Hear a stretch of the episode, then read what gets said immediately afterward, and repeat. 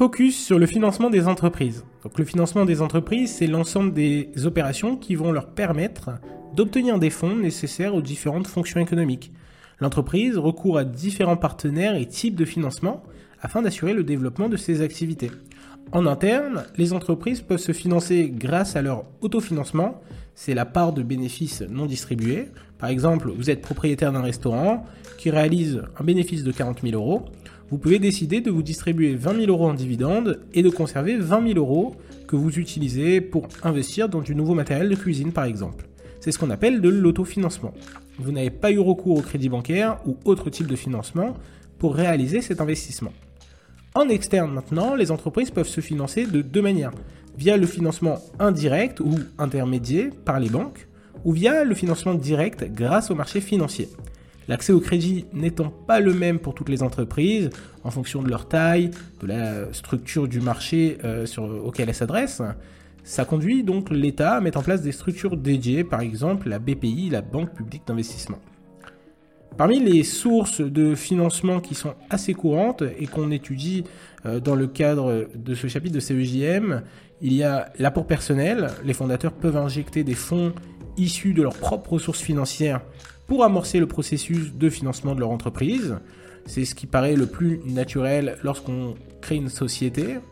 Par exemple, vous ouvrez une société, euh, un salon de coiffure, il vous faut 100 000 euros, vous avez un apport personnel de 20 000, donc vous allez les injecter, mais ça suffit pas. Alors, autre source de financement, vous pouvez faire appel au Love Money.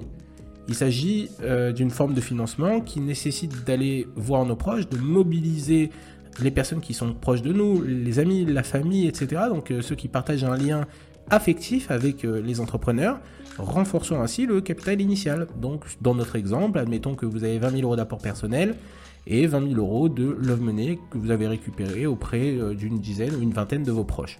Mais ça suffit pas.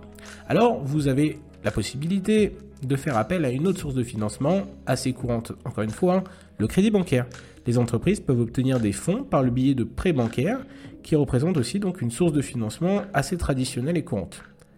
Autre méthode de financement, le crowdfunding ou le financement participatif.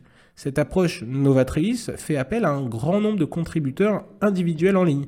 Il s'agit donc de plein d'investisseurs qui vont, à travers une plateforme, investir dans un projet ou dans une entreprise, et donc investir des petites sommes ou plus élevées pour certains pour soutenir le développement d'un projet. Le capital risque et business angel, autre solution de financement, donc ce sont des investisseurs euh, en capital risque ou bien des business angels qui vont injecter des fonds dans des entreprises en échange d'une participation au capital, donc des parts de l'entreprise, et vont fournir un soutien donc financier mais également stratégique, par exemple en faisant bénéficier de leur réseau. Autre forme de financement, l'introduction en bourse pour les entreprises en phase de maturité. L'introduction en bourse offre une opportunité de lever des fonds en émettant des actions sur le marché boursier. Il s'agit là d'une forme de, financement qui est plutôt réservée aux grandes entreprises. En diversifiant les sources de financement, les entreprises peuvent optimiser leurs ressources financières et répondre de manière plus efficace à leurs besoins spécifiques en matière de financement. Je vous souhaite bonne révision et à bientôt.